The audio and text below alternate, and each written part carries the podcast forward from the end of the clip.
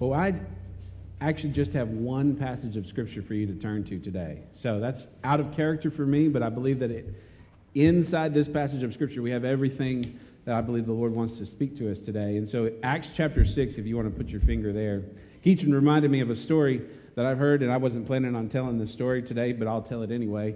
There was a, a First Baptist church in Dallas had brought in a new preacher, and, and they were excited about this. This is a big deal for a church that size, and they brought in this preacher, and, and uh, they were really excited. The, the deacons had gone out and they had listened to several different preachers. They, they were just really impressed with this, this particular pastor, and they, they invited him to come, and he spoke at the church, and, um, and they were like, We've got to call him.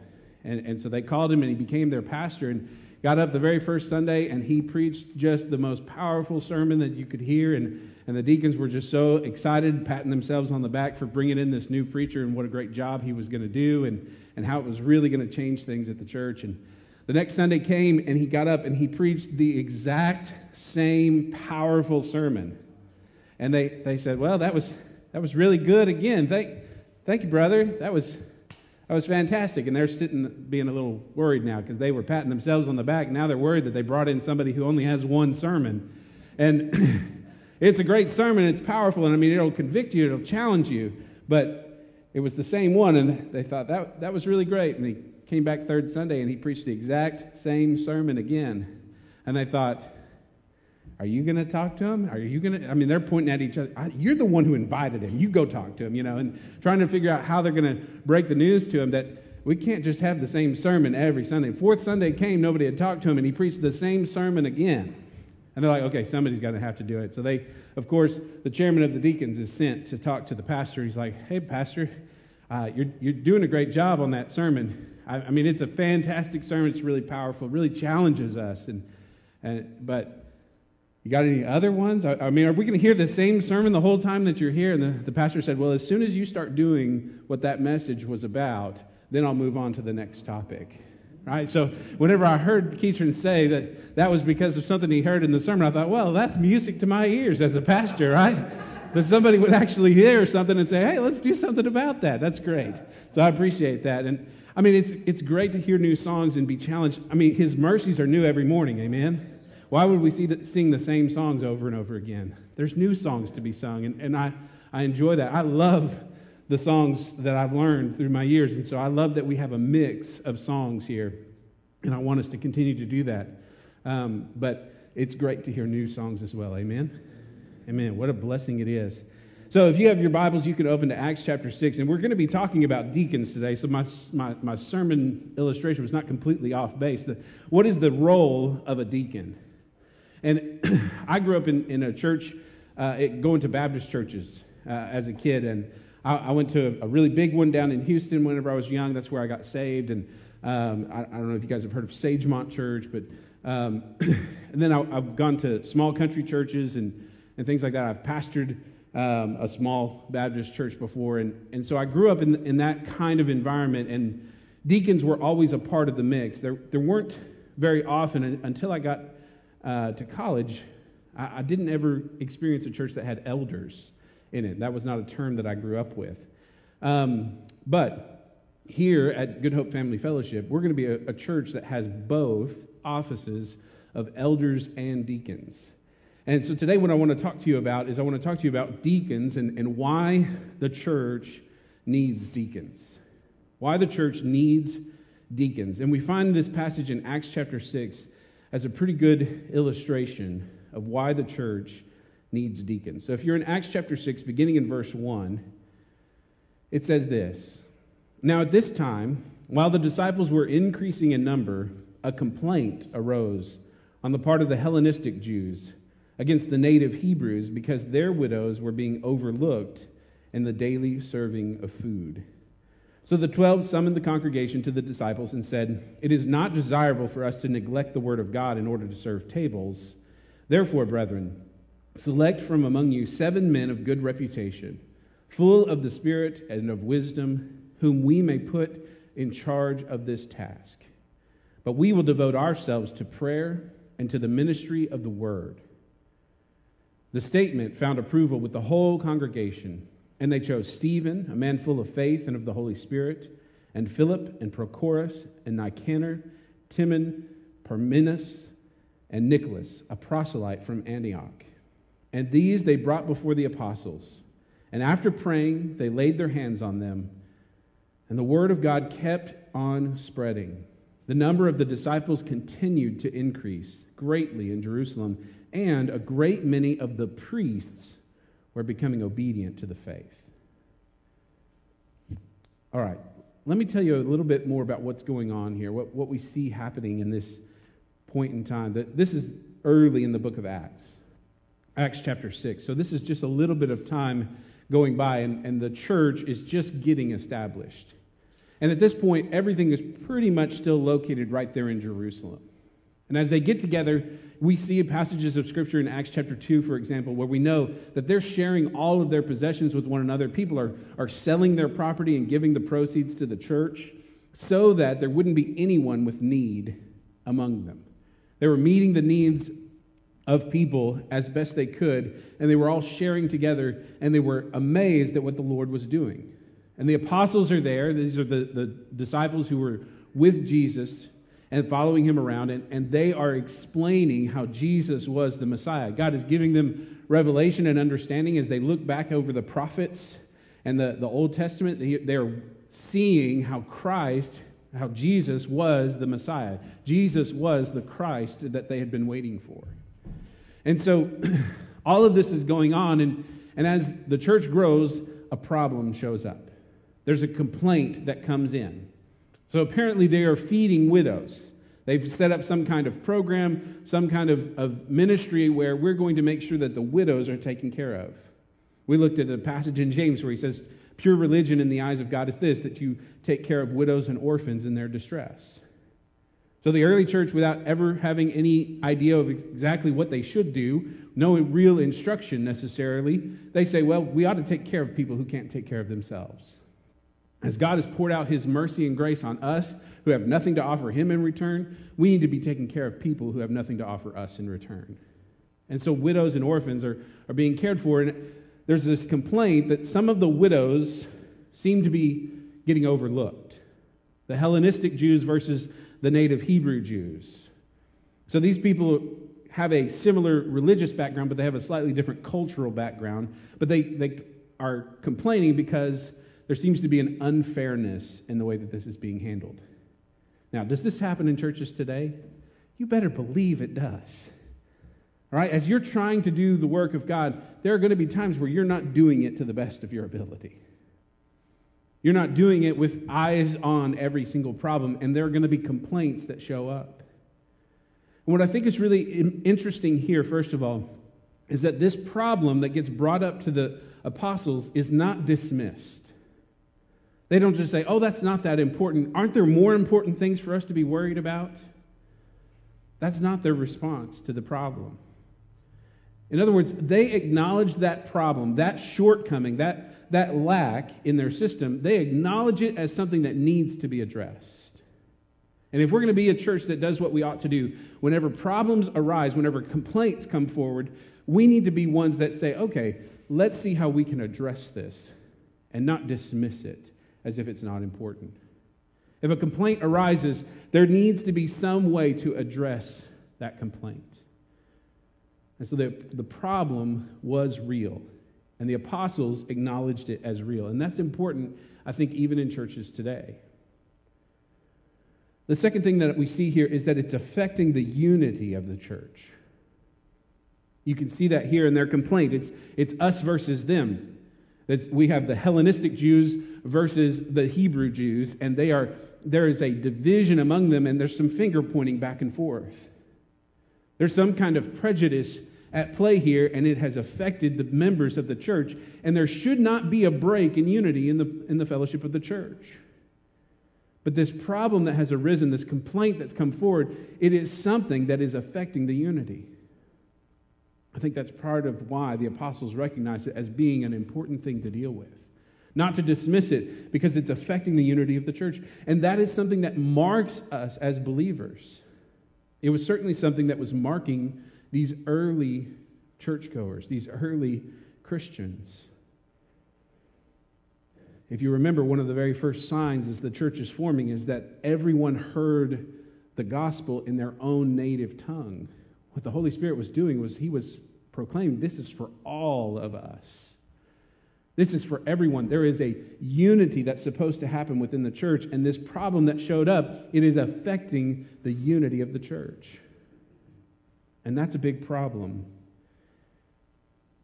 And there are many problems that still arise in churches today that affect the unity of the church, where there's a mentality of us versus them. And we need to be doing everything we can to mitigate any of that because we are all united under the banner of Christ's love. And so, as we seek to do God's will, we need to be united in that same unity that binds us together. The third thing I think we see is that it's affecting the, the reputation of the church.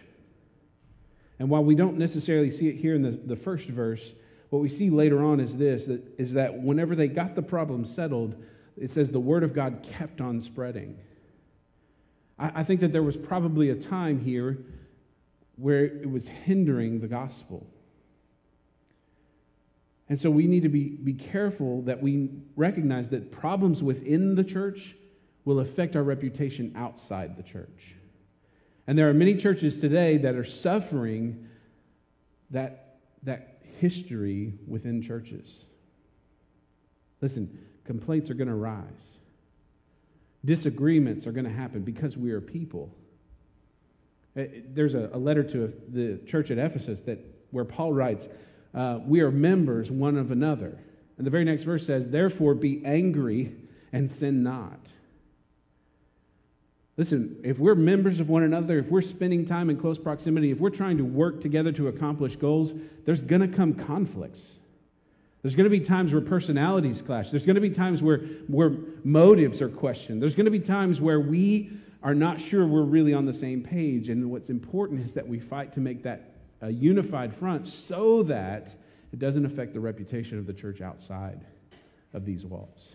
As people look in, we can actually put hurdles in the way of people coming to the gospel whenever we damage the reputation of the church. And so we can see this is a problem that's affecting even the reputation of the church. Also, we see that it's pulling the apostles away from, from prayer and their study of the word. That's what they, they say to them. It's not desirable for us to neglect the word of God in order to serve tables. In other words, we have a role to play, we have a responsibility to fulfill, and, and we don't want to divide our time between that responsibility and this. This is important, and we think that it needs to be handled. We understand the complaint, and we don't want there to be any kind of discord among us. We want to make sure that we are achieving unity in every way that we can, but there's only so much that we can do. And we are confident that God has called us to the task of studying the Word and praying for the guidance of the Holy Spirit. And so we shouldn't be being pulled away because it ultimately would hinder the work of the gospel. And that's what we need to be, as we talked about before, the, the whole purpose of the church, the reason that the church is founded, is it's founded on the principle that Jesus of Nazareth is the Christ the Messiah sent from God in order to take away the sins of the world. And if, if that's the foundation on which we are built, that is our mission, is to tell the world that that has happened, that Jesus Christ made a way for us to have peace with God. And if anything gets in the way of that, then we need to deal with it, and we need to deal with it quickly and wisely as best we can. And so, this problem, as it's affecting the unity of the church, it's affecting the reputation outside, it's pulling the apostles away from their study and prayer, it is affecting the gospel and the main mission of the church. And they recognize this. And they want to make sure that they're doing everything they can to mitigate it. So, the, the problem was real, it affected the unity, affected the reputation, it pulled the apostles away from their, their work, and it was hindering the gospel. And the next thing that we see is this that the solution was actually pretty simple. He said that the apostles get together and they talk about it, and then they approach the congregation. It says, Therefore, brethren, select from among you seven men of good reputation, full of the Spirit and of wisdom, whom we may put in charge of this task. The solution was simple. Uh, the, the apostles just said, Listen, we don't think that we need to divide our time among this, so we want you, the congregation, that included the Hellenistic Jews and the Hebrew Jews, we want you to select seven men who can manage this task without any question of their motives. So you choose for yourselves seven people to take on this role. And what it says is that the statement found approval with the whole congregation. So the congregation said, Yes, we think this is a good idea. You know, the, the apostles were, were in a position, God had left them with, with the role of building the church. And, and they had that leadership responsibility on their shoulders, but they were listening to the, the complaints of the people. They recognized there is some need that needs to be addressed. And they took it, and with prayer and with, with counsel of the Word of God, they, they talked among themselves and they said, You know what? I, we think that seven men would be appropriate. How they came to the number seven, I don't know. Right, we see lots of significance with the number seven throughout the, the scriptures, but they said, Seven men we want you to choose. And the people chose for themselves seven men. And all the congregation was on board with this. By the congregation choosing men of good repute, what they were able to do is they were able to restore unity. Right? You notice one of the men that they mention is a proselyte from Antioch. Right? That word proselyte means he was not born into a Jewish family. This man was not actually Jewish by birth. Instead, this is someone who was born uh, in a pagan family, some family that didn't worship the God of the Hebrews, and now has been brought into that faith and then has yet again been converted to understanding Jesus as the Messiah that they'd been waiting for. In other words, what we see in this list is we see that there is a diversity of people who are brought together to meet the needs of the congregation. And by letting the people choose representatives, people who will be men of good reputation to handle the work, then they can restore unity. Everyone feels heard. Everyone feels like they've got someone on their side in that position, in that role. And so unity is restored.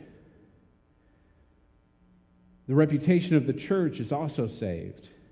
Because in doing the work well, in, in making sure that this problem is taken care of within and restoring the unity, that starts to benefit the appearance of the church. They begin to do this ministry well, and the world outside sees that. Taking care of widows is something that doesn't give you any benefit. In, the, in this culture, in this day and time, widows have very little to offer, if anything at all. There's another mention of a widow in, in the Gospels where Jesus is with his disciples and they're watching people put their offerings into the treasury at the temple.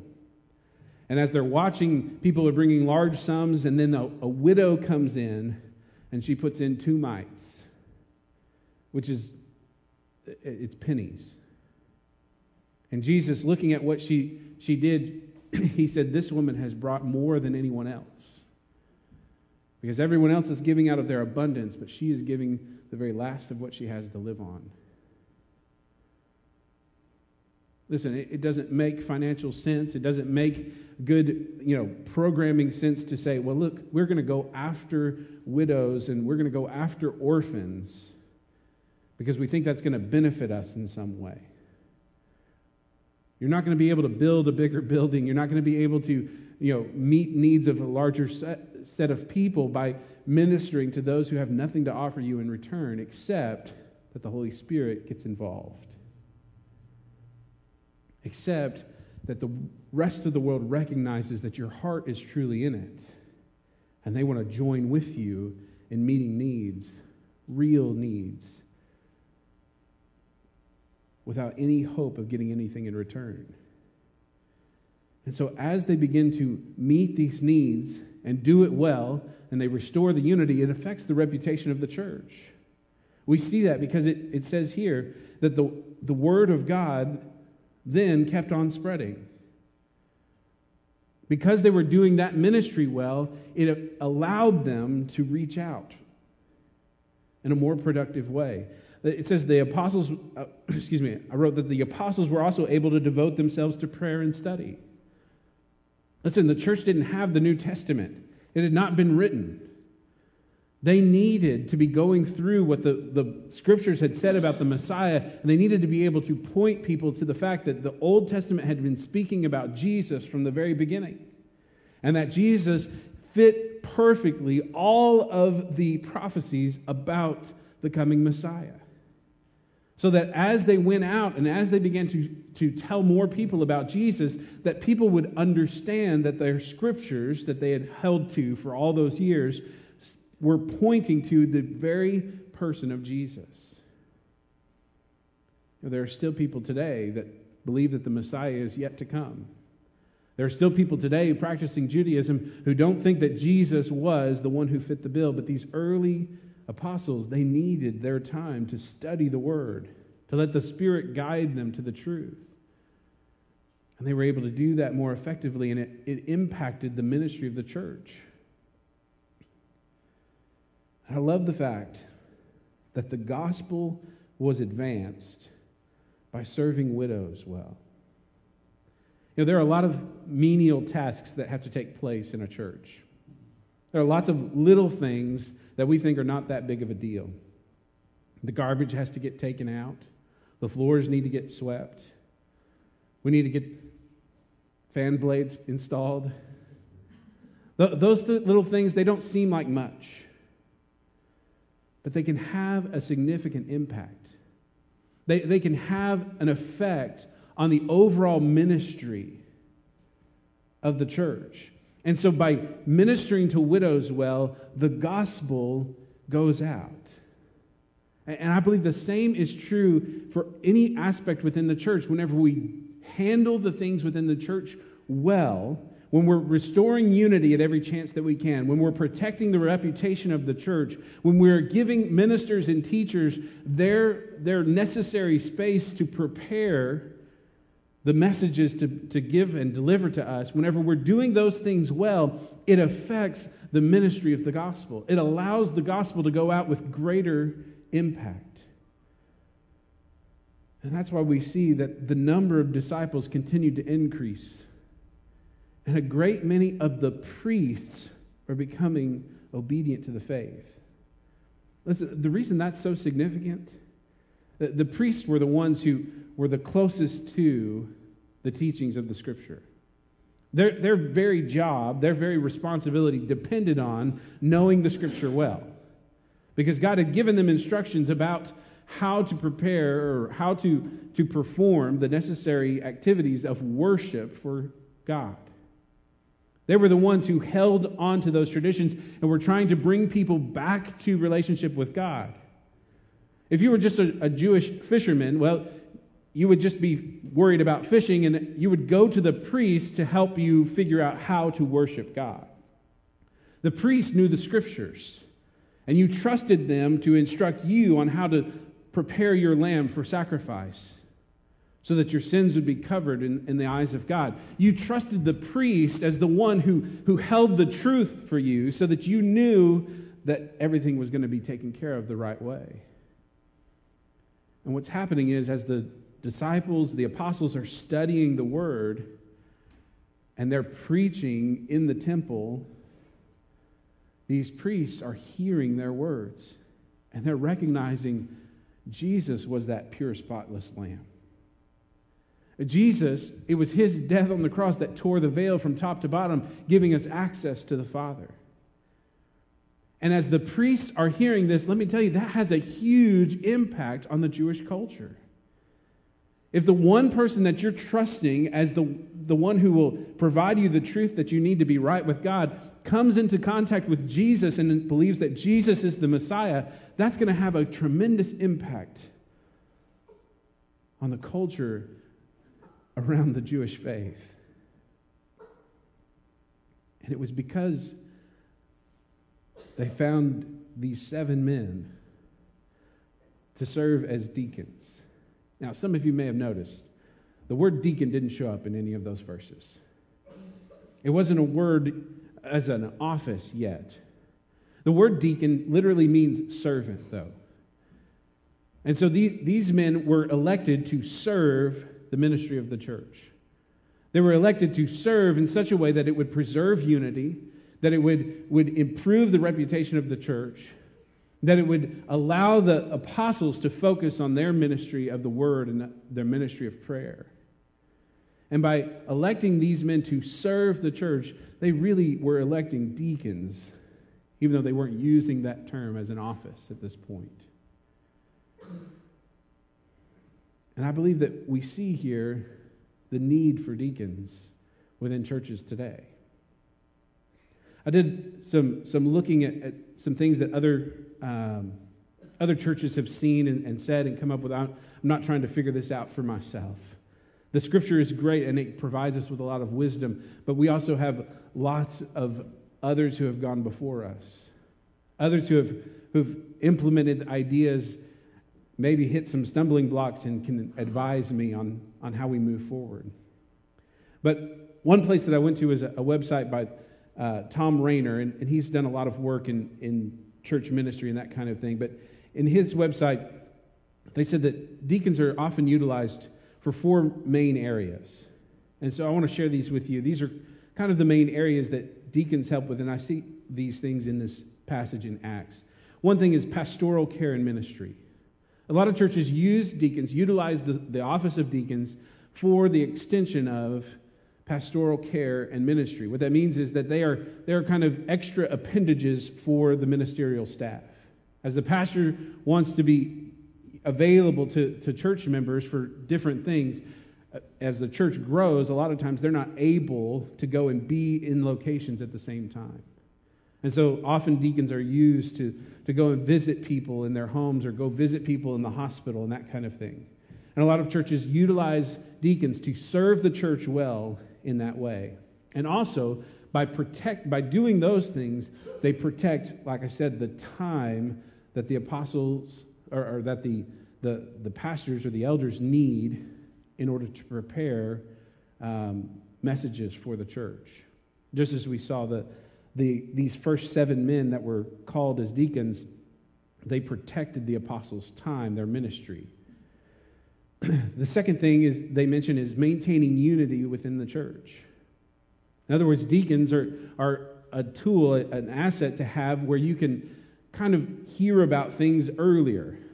A lot of times, whenever there's arguments or complaints within an organization, it, it is spread all around before it gets to the people who are responsible for handling the conflict. And by having deacons, you can help to mitigate a lot of that because they can be kind of eyes and ears to hear whenever there's some kind of trouble arising, and they can work together to solve and, and, and re- resolve any kind of conflict that's going on.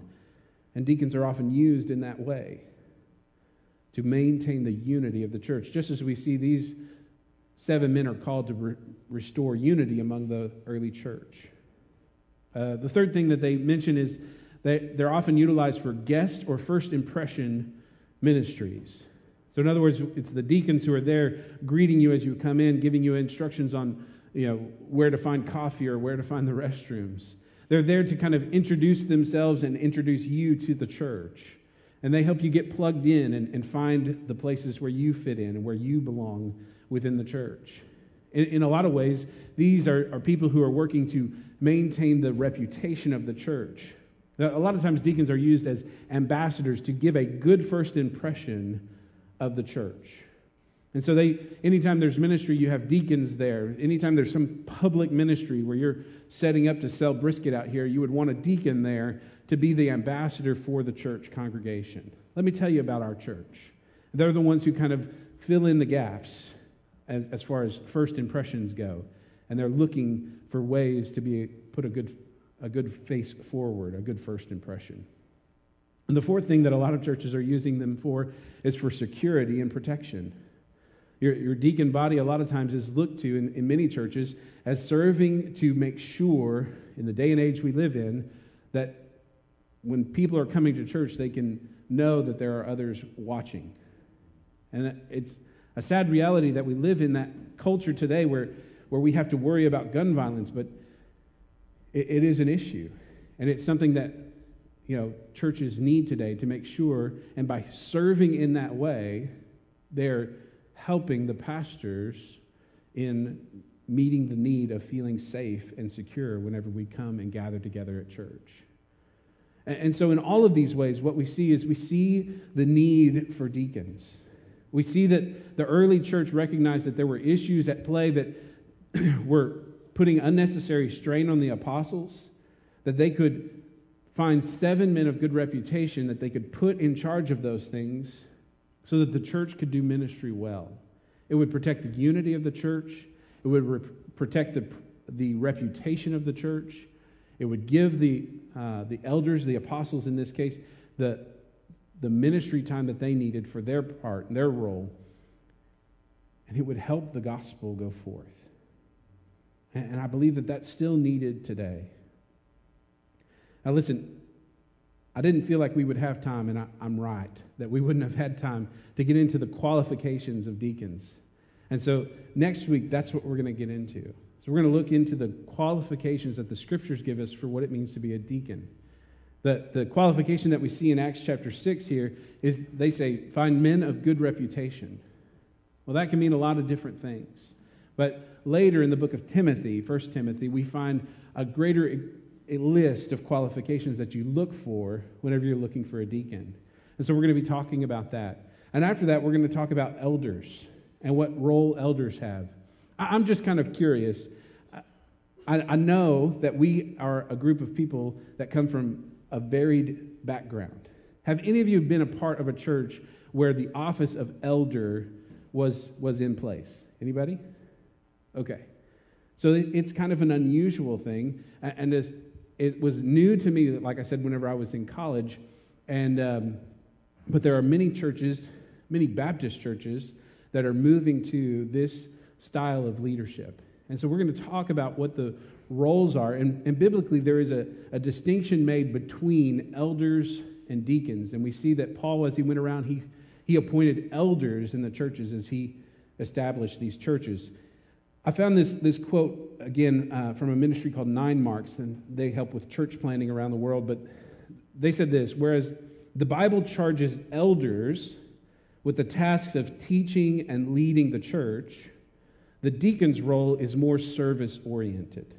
So if you're looking for that distinction between what is an elder and what is a deacon, the, the distinction is that a, an elder serves more of a, a guidance and a, a teaching role, whereas a deacon is more service oriented. My, my background and my coming up, what we saw was that deacons served both roles. In my experience, uh, the deacons were both teaching and serving. And, and there's, there's nothing wrong with that. Um, but I, I think that there is an opportunity for the church to do it well whenever we, we put a distinction between where elders are in place and deacons. And honestly, what it will do is it will take some pressure off of me to share the load of pastoring with others in that role of elder. Um, the word pastor and elder are used interchangeably in the scriptures. And so we're going to see what that distinction is and, and how we can be more effective, I believe, and better prepared to meet the needs of our community as we establish these positions moving forward. So, coming soon is this we're going to be looking for nominations for deacons. And we're going to be putting in place people in the roles of deacons and elders as the needs of the church grow and change um, and moving forward. Now, I'm going to use that to make one last plug, and that's this as we set forth procedures and, and policies in this regard, uh, this is going to be something that members of the church decide upon. And so we want you to be a member here. And to be a member, we ask that you come to a member orientation or a, a welcome class. And we are trying to get one, we are available to organize one for the next two, any of the next few weeks. There's a sign up list back there for the welcome class. If you're interested in being part of the welcome class, interested in what it means to be a member here, I would love to talk to you about that. And that's going to be a significant part moving forward as we work together to choose elders and deacons within the body. So let me encourage you to be a part of that. But the church needs deacons. If we're going to do ministry well, if we're going to meet the needs that arise, we need people serving in these positions. And I'm excited that we are at this point because we've kind of been figuring things out as we go for a long time. And, and that has meant a lot for me of researching and looking up things and, and trying to find out and do the best that I can, which is not very good at all. But I do what I can, and I'm excited to bring in people into positions that can help us do it better. All right? I, I'm not going to stand here and say that we've done everything perfectly exactly the way I would do it again if we had to do it over. That's not at all the case. And I'm looking forward to bringing in other people who can help us do it better.